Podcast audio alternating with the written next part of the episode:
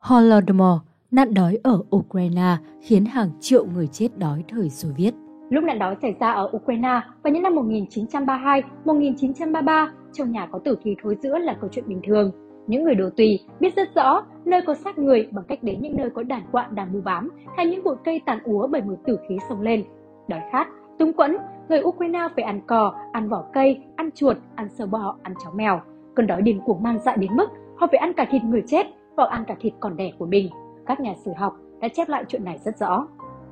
Gục chết trong góc phố, quỵ chết trên hành lang, nằm chết ở bến xe, xó chợ, trên cánh đồng hay trên con đường làng. Nhưng người Ukraine đã chết thảm thương như vậy chỉ trong vòng 2 năm, nay được biết tới dưới tên Holodomor. Ukraine không chấp nhận chính quyền Stalin, chính quyền Xô Viết đã đàn áp ý chí đấu tranh bằng cách tịch thu toàn bộ tài sản, gia súc, dụng cụ lao động, ngũ cốc, tận vét cho đến những hạt lúa mì cuối cùng, tịch thu những củ khoai tây cuối cùng. Ai chống đối sẽ bị trừng phạt không xót thương. Nạn đói là dấu ấn đau thương đã in đậm trong mỗi tế bào của người dân Ukraine, không có cách gì tẩy xóa được. Họ quyết đứng lên chiến đấu.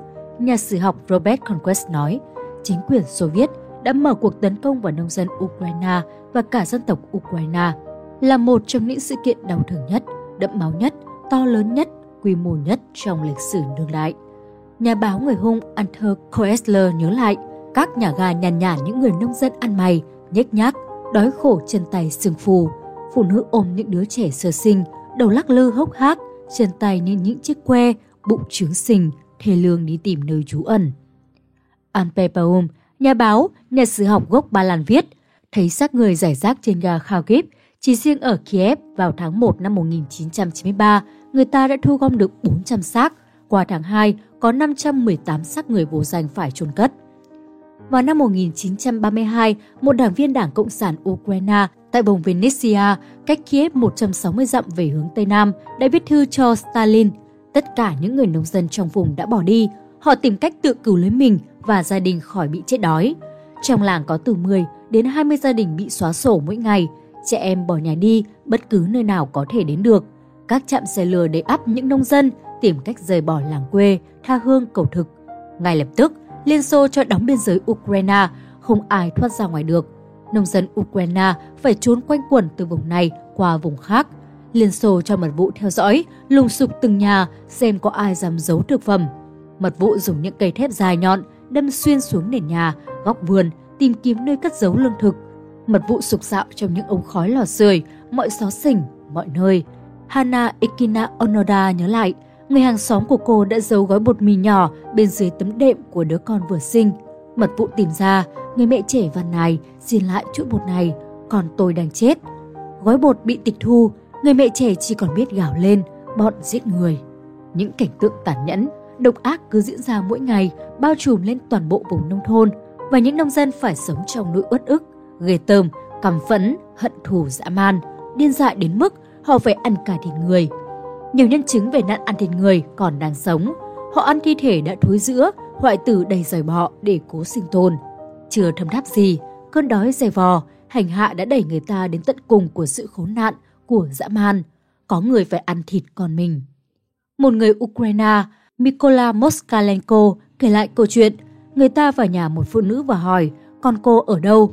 Cô ấy trả lời, chúng nó đã chết ở ngoài đồng cả rồi. Người ta ra đồng tìm, nhưng không thấy dấu vết gì. Họ trở lại căn nhà, tìm ra xác của hai đứa bé đã cắt ra từng mảnh. Người ta hỏi cô, sao nhẫn tâm như vậy? Cô trả lời, đằng nào chúng nó cũng chết, không có cách gì sống sót nổi. Đành làm vậy, may ra cứu được một người. Tại tỉnh Sami, cách Kiev 200 dặm về hướng đông, có một người đàn ông tâm thần bị bắt về tội đã ăn thịt cả hai người con gái và con trai. Thoạt đầu, người làng thấy anh ta có vẻ ít đói khát, không phù nề như những người khác. Dân làng hỏi anh làm cách nào, anh ta trả lời, tôi ăn thịt con tôi. Nếu ông còn hỏi tôi thêm nữa, tôi sẽ rơi luôn cả ông. Một cậu bé trai 6 tuổi chạy trốn khỏi nhà vì hoảng sợ. Cha tôi đang chuẩn bị giết tôi. Thằng bé đã chứng kiến hai người chị của nó bị cha giết như vậy. Bao nhiêu tác giả đã viết lại những sự kiện này. Riêng tại Khaib nạn ăn thịt người có khoảng 9 trường hợp vào tháng 3 năm 1933. Qua tháng 4 cùng năm tăng lên 88, tháng 5 là 132 và tháng 6 là 221. chính quyền trung ương ở Moscow không thi hành bất cứ một chính sách nào để giải quyết thảm cảnh. Nạn chết đói cao điểm nhất là vào mùa hè năm 1933, người chết như ngả dạ, ở khắp mọi nơi, đối giữa, không ai chôn cất. Chính quyền Xô Viết đồng ý trả lại cho Ukraine số lương thực đã bị tịch thu trước đó.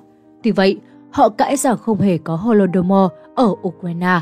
Các nhà sử học đánh giá đây là sự kiện dối trá chính trị lớn nhất của thế kỷ 20. Khốn nạn hơn, Liên Xô còn cho rằng những kẻ chết đói là bọn phản động, khiêu khích chống lại chính quyền Xô Viết. Họ ra lệnh không cấp giấy chứng từ hoặc cấp chứng từ giả và tiêu hủy mọi bằng chứng. Cuộc kiểm tra dân số của Ukraine vào năm 1937 không được công bố vì sự thật quá đớn đau, có đến 8 triệu người thấp hơn so với dân số trước nạn Holodomor, con số này bị dò dỉ ra công luận. Trưởng ban kiểm tra dân số của Ukraine bị bắt và xử bắn ngay sau đó. Người trợ lý cũng bị tử hình. Liên Xô cho thay thế toàn bộ cán bộ điều tra dân số. Những con số đưa ra không thể đẹp hơn và tuyên bố dưới ánh sáng của cuộc cách mạng xã hội chủ nghĩa vĩ đại, dân số của Ukraine đã tăng trưởng thần kỳ. Họ nói dối về nạn đói Holodomor năm 1933.